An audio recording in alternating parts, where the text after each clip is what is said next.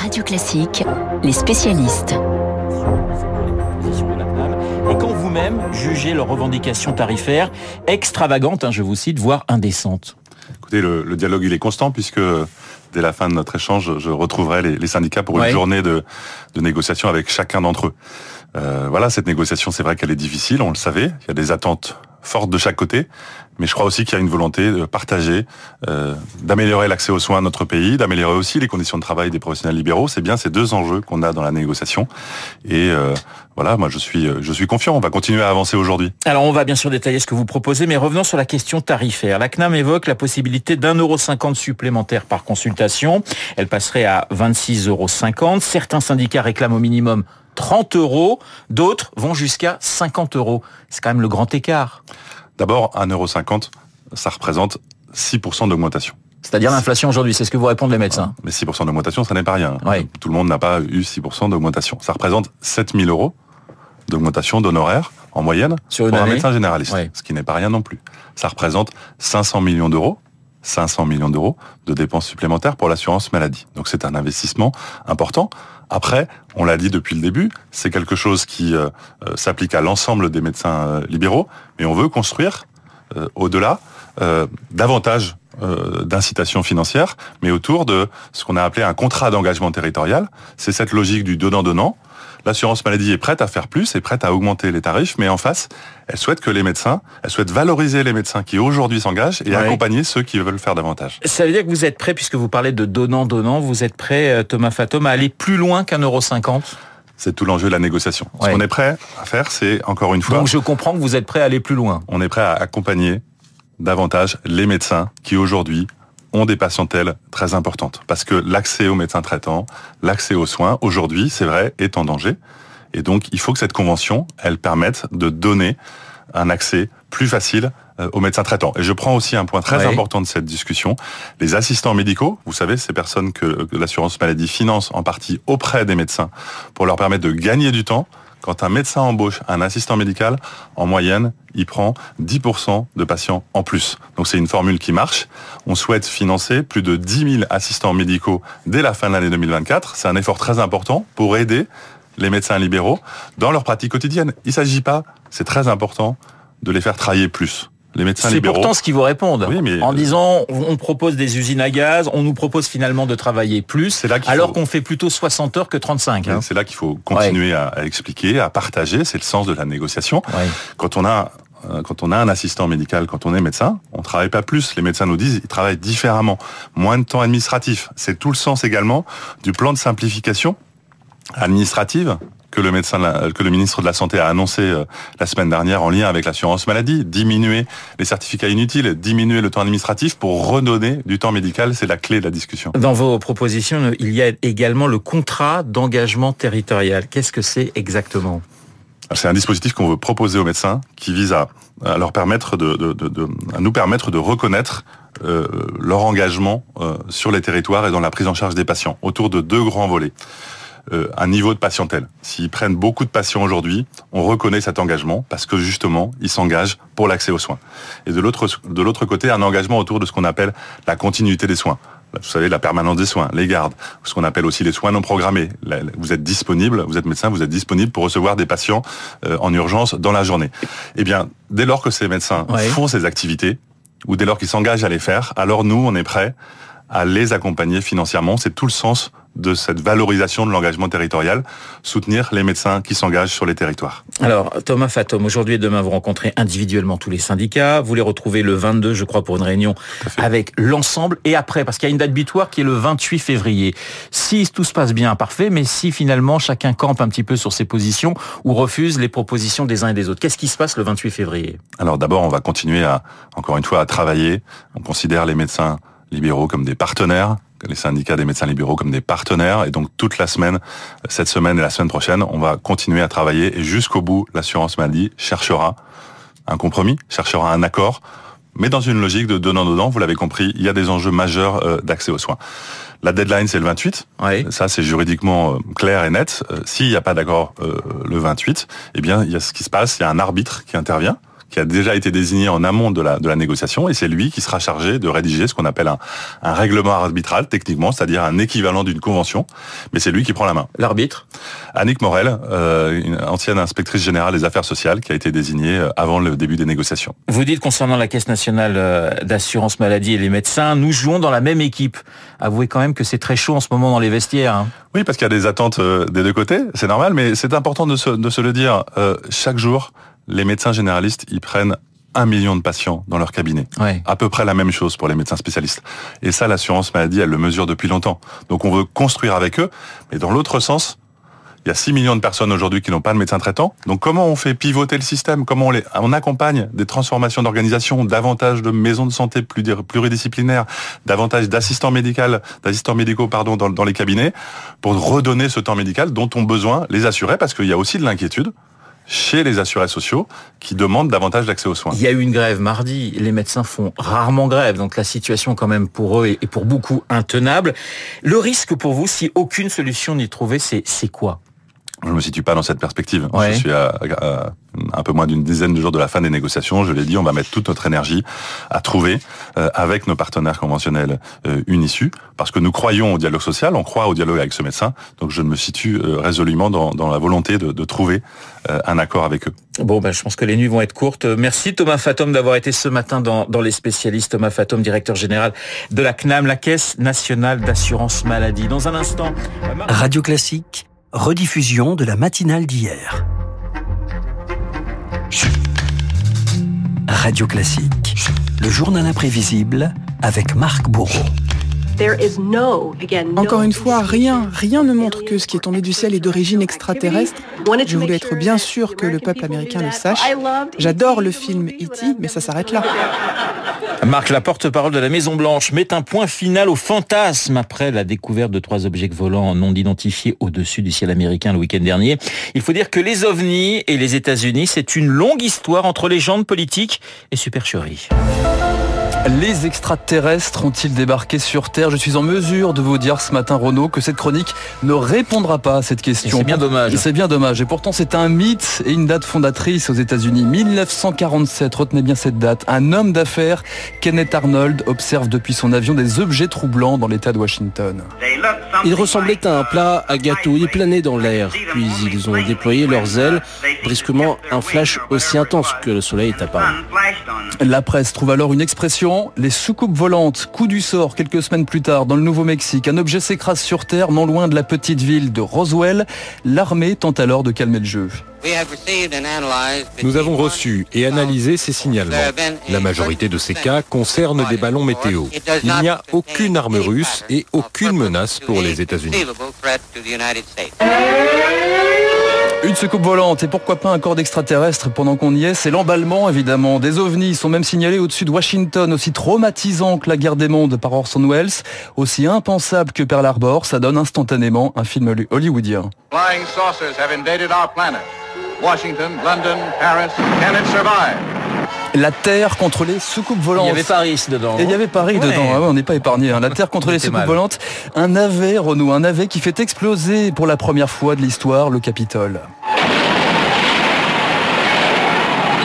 Les Martiens contre les symboles de l'Amérique, une psychose en pleine guerre froide aussi, qui irrigue les discours politiques. Tenez, 1987, Ronald Reagan parlait très sérieusement de petits hommes verts devant l'Assemblée générale des Nations Unies. On est à peu près sur une autre planète.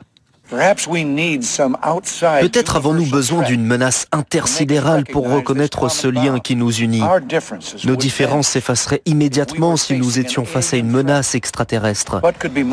Qu'est-ce qui est plus extraterrestre que l'aspiration à la guerre Oh, on nous cache tout, on nous dit rien. Ah oui, justement, la Maison Blanche nous cacherait-elle quelque chose? Les ovnis, le temple du conspirationnisme et des théories les plus folles. Eisenhower aurait rencontré les extraterrestres. Obama serait allé sur Mars, évidemment, dans sa jeunesse. Ah bah. Les extraterrestres auraient aussi passé un accord pour assassiner John Fitzgerald Kennedy. Et tiens, pourquoi pas Marilyn Monroe? La Maison Blanche, la CIA, le FBI, le Pentagone, sa zone 51, ses rapports caviardés, tous dans le même panier, y compris pour d'éminents scientifiques. Dans les années 70, le physicien Stanton Friedman tombait lui aussi dans le complotisme. Les soucoupes volantes sont un Watergate cosmique. Un petit nombre de personnes, des gouvernements, aux États-Unis, en France, en Grande-Bretagne, au Canada, en Allemagne, savent que la planète a été visitée. C'est la plus grande histoire du millénaire. Mais alors à quoi pourraient bien ressembler les extraterrestres dans ces cas-là Attention. Et voilà, alors en France, en France, Renaud, heureusement, il ressemble à Jacques Villeray dans la soupe aux choux. Aux États-Unis, c'est un peu plus mitigé. Vous avez E.T. qui ne pense qu'à rentrer chez lui. E.T. téléphone maison. Et des êtres mesquins dans Mars Attacks de Tim Burton.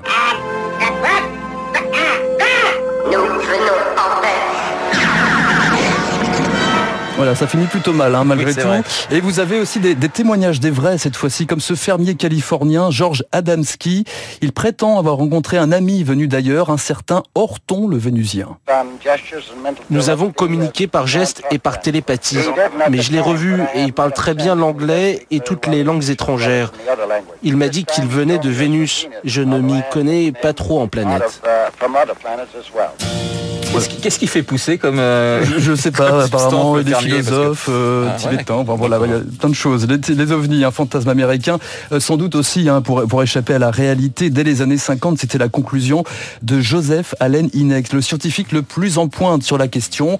Les ovnis sont peut-être tout simplement, illustrent peut-être tout simplement notre besoin de rêver un peu. Il n'y a pas de traces de gens de l'espace. Je serais ravi que ce soit le cas en tant qu'astronome. Si l'existence d'un vaisseau spatial était prouvée, cela rendrait l'astronomie encore plus intéressante.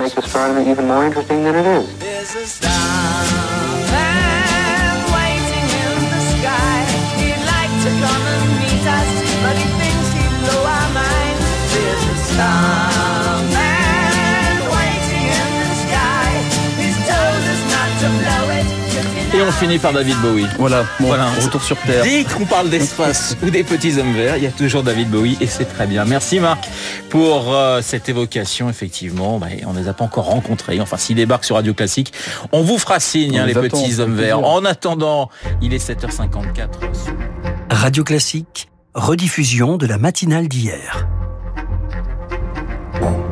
Radio Classique, le décryptage de David Barrault avec les échos. Bonjour David. Bonjour Renaud. Mouette NC continue d'investir dans le rosé en prenant le contrôle de Minuti, un grand cru classé de, de Provence. Ouais, alors c'est vrai que la branche vin et spiritueux du, du géant du luxe LVMH a de la suite dans les idées, puisqu'en quelques années, ils ont déjà pris le contrôle total ou partiel d'autres grands noms du rosé, comme le Château d'Esclans, très connu, bien sûr, pour son Whispering Angels, ou le Château Galoupet. Là, Mouette prend le contrôle d'un domaine provençal de 150 ans qui produit un grand cru classé depuis 1955 à quelques kilomètres de Saint-Tropez.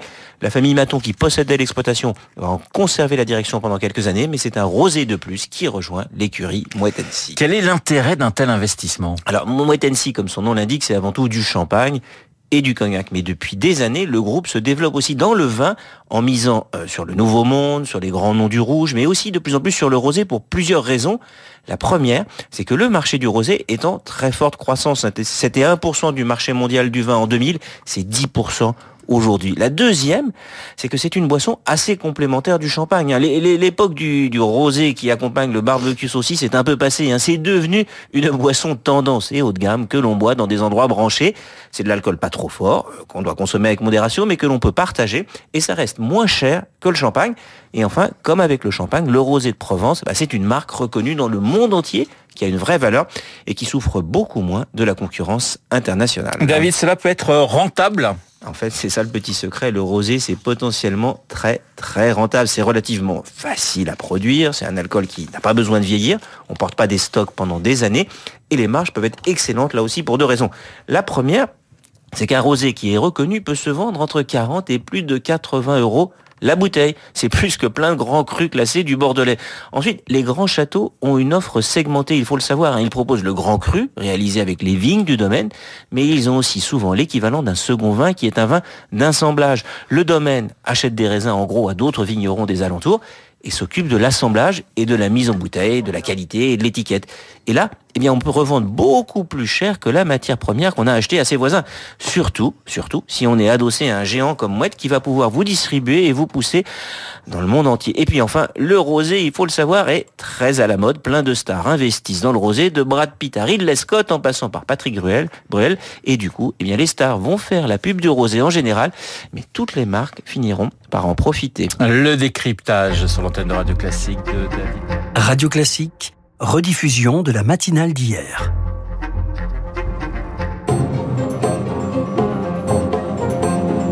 Radio Classique, l'édito politique avec le Figaro.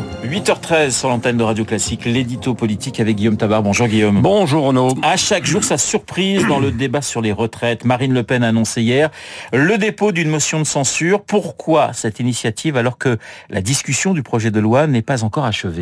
Bien, Marine Le Pen cherche à prendre tout le monde de vitesse et à tenter de prendre le leadership de l'opposition sur la réforme des retraites.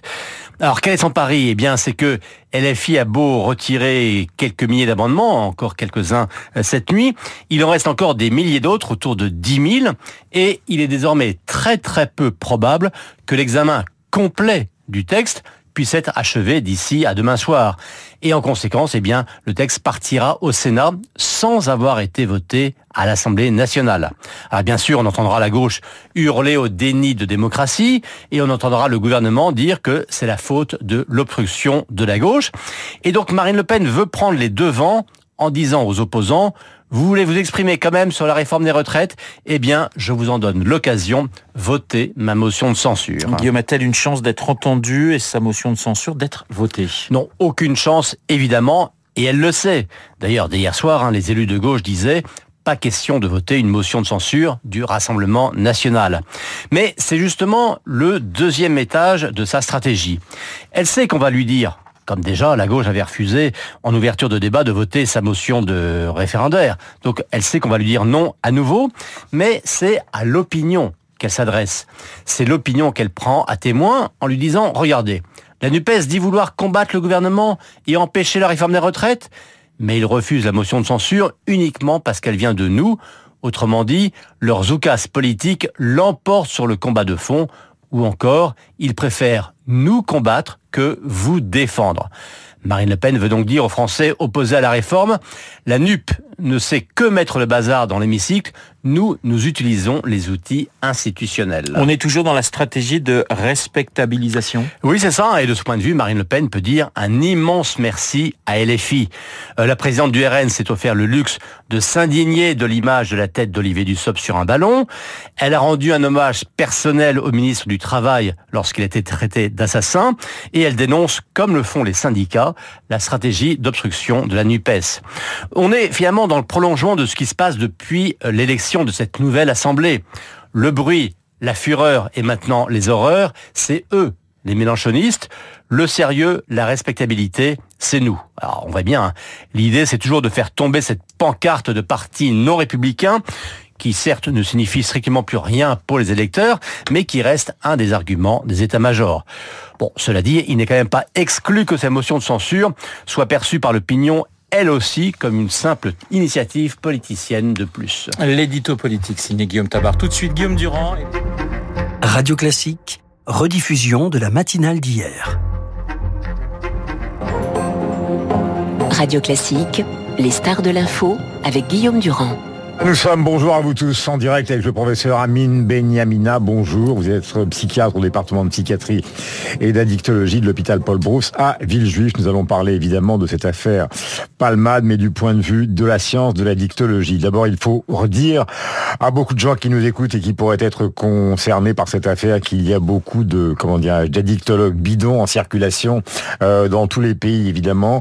Et donc, il est important de s'adresser à la bonne porte quand on veut essayer de sortir de cet enfer pas oublier aussi, et c'est important que euh, nous pensons largement à cette famille qui sont les grandes victimes de cette affaire. Maintenant, les deux passagers euh, qui étaient donc euh, avec Pierre Palmade ont été arrêtés. On va savoir exactement dans les heures qui viennent ce qui s'est passé. Première question, professeur. Merci d'être avec nous. combien de gens sont touchés par l'addiction à, la cocaïne en France? Merci de m'inviter et merci de, m'envoyer un, compliment de ce matin et à tous ceux qui, comme moi, travaillent du matin au soir à, à essayer essayer de changer à la fois la mentalité sur mm. le regard sur les personnes qui souffrent, en essayant évidemment d'avoir comme critère mm. la science et l'observation au quotidien avec nos patients. Les chiffres. Les chiffres. Alors nous avons en gros euh, 1 million d'eux c'est ce que c'est ce que l'OFDT, l'Observatoire français des tendances addictives, addictives dit. Un million d'eux de Français qui ont dans leur vie mmh. touché au moins une fois la cocaïne. Mmh.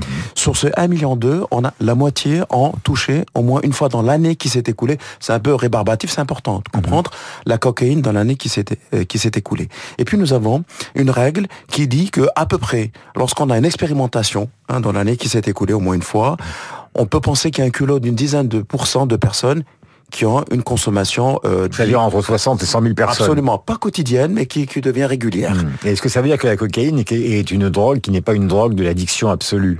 Alors c'est une drogue qui, quand elle est consommée régulièrement, a de fortes chances de devenir addictive. Mhm. Parce que cette, cette drogue a, euh, par rapport aux autres, une capacité à nous rendre addicts sur le plan psychologique, mhm. avec ce qu'on appelle le craving. C'est c'est ce qu'on appelle cette envie irrépressible de reconsommer, euh, de recommencer l'expérience qui est assez particulière. Mhm. Et c'est ce qui explique que parfois il y a une confusion entre le syndrome de sevrage à l'arrêt d'un produit, comme mhm. l'alcool, l'héroïne, mhm. avec des signes, des tremblements, de la sueur, de la douleur, et cette envie de consommer qui est, qui est quelque chose qui est terrible dans, l'esprit. Mm. Et la cocaïne, mm. elle a cette particularité, comme les psychostimulants, à entraîner cela chez les personnes. Euh, on sait que la cocaïne et les drogues sont responsables d'une bonne moitié des accidents de la route en France, des accidents dramatiques avec effectivement des victimes comme cette famille dont je parlais tout à l'heure. Est-ce que, euh, enfin, comment lisez-vous, euh, j'allais dire, l'affaire Palmade du point de vue de la dictologue que vous êtes? Alors, j'ai dit, je le répète, on a évidemment chez Pierre Palmade, il l'a dit, retrouvé de la cocaïne dans les urines probablement. C'est une, c'est une démarche mhm. euh, normale et légale lorsqu'il y a un accident, notamment lorsqu'il y a un accident avec euh, avec blessure euh, physique. Alors l'imputabilité dans l'accident de la cocaïne mhm. reste à, expertiser, quelque Absolument. sorte, à expertiser. Mais si je dois analyser ce que provoque la cocaïne chez une personne, euh, il est utile de dire que la cocaïne baisse la vigilance, écrase le filtre vous voyez, de, de, mm. la vigilance, augmente sa, capacité à, avoir de la confiance et vient stimuler tous les instincts en quelque sorte, à la fois psychomoteur et psychologique, et une diminution mm. euh, de la capacité à apprécier le risque. J'ai tout dit, rien dit, euh, Guillaume, mm.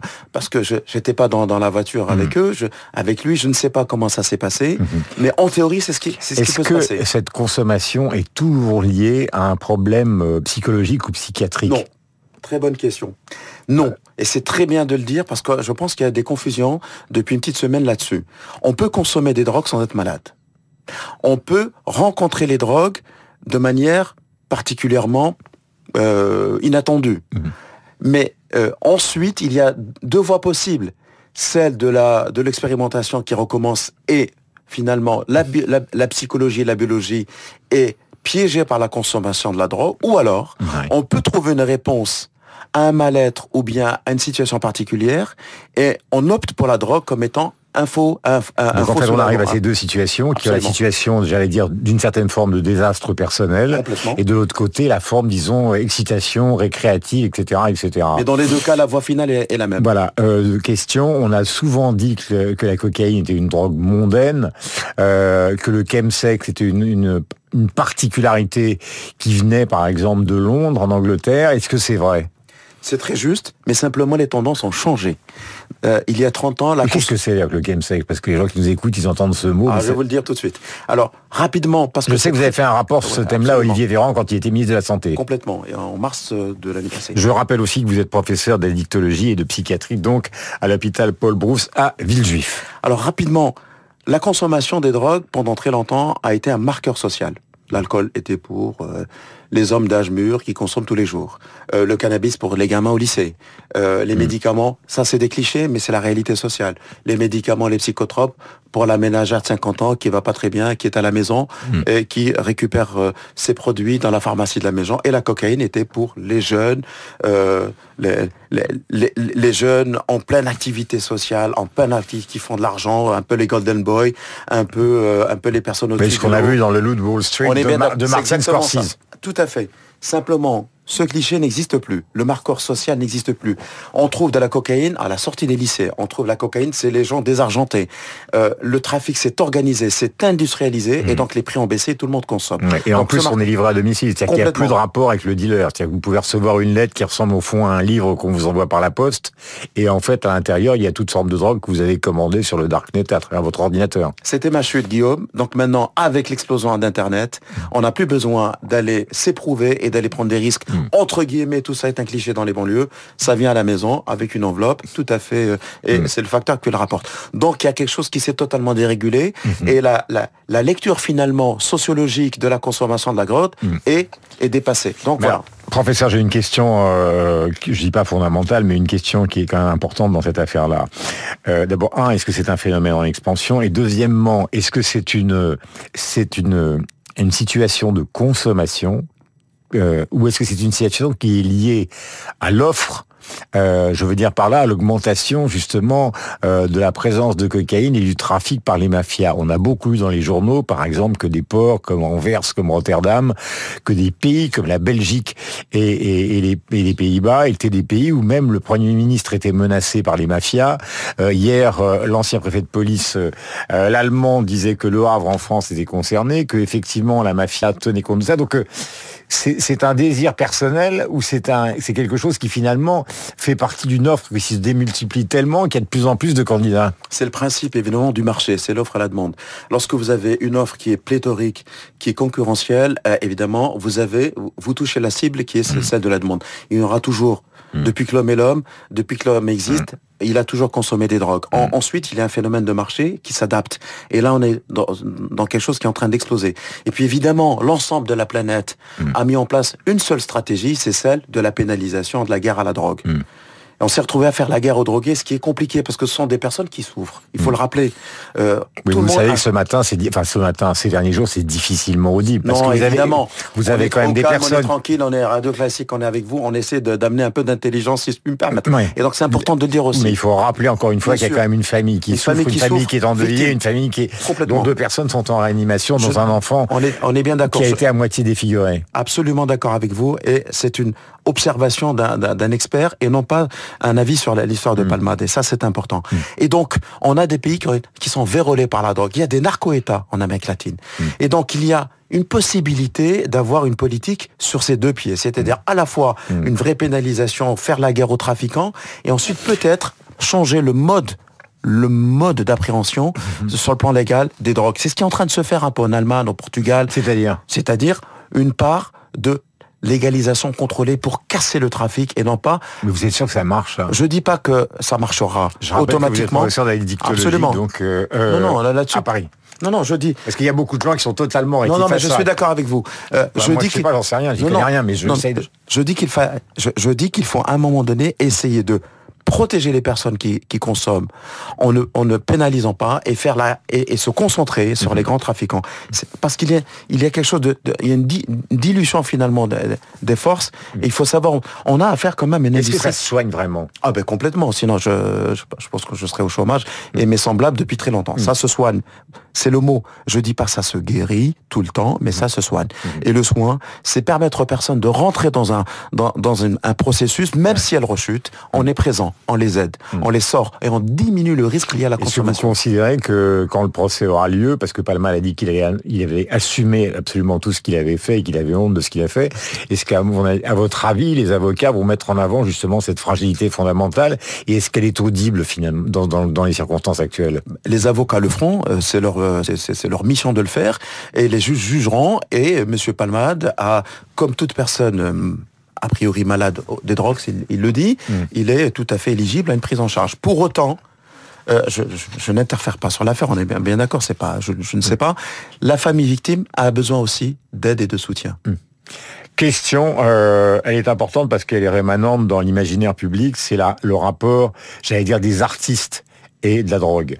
Euh, évidemment, on pense à Verlaine, évidemment, on pense même à Jean-Paul Sartre qui écrivait avec des psychostimulants, puis en même temps avec... Euh, enfin, là, je vais très très vite parce que j'en oublie euh, de très nombreux. Toute l'histoire du rock est, marquée, du jazz avec Chet Baker, etc., par l'histoire de la drogue, euh, Billy Holiday, etc. Il est important qu'un professeur de médecine s'exprime sur ce sujet-là. Est-ce qu'il y a effectivement un lien entre la consommation de drogue et la créativité? Dans le cas de Palman, on se dit, est-ce que c'est une des raisons qui pourrait le pousser à remonter sur scène ou est-ce que c'est un fantasme total? Alors, il y a un peu de réalité et beaucoup de fantasmes projetés de la part, euh, de notre part. On a une fascination pour ces, ces grands, ces grands créateurs. Mais je, sais que François Sureau, l'académicien, a fait une grande, une grande communication dans un colloque que vous avez organisé. Absolument. Ce qu'il y a ce qu'il faut avoir en tête, c'est que lorsqu'ils sont sous l'effet de ces produits, ils ne produisent pas ce que l'on connaît. C'est dans les intervalles où ils retrouvent leur possibilité de produire qu'ils produisent mm. ces belles œuvres. C'est très très important. Il y a quand même un fantasme euh, du grand créateur euh, euh, maudit qui, qui écrit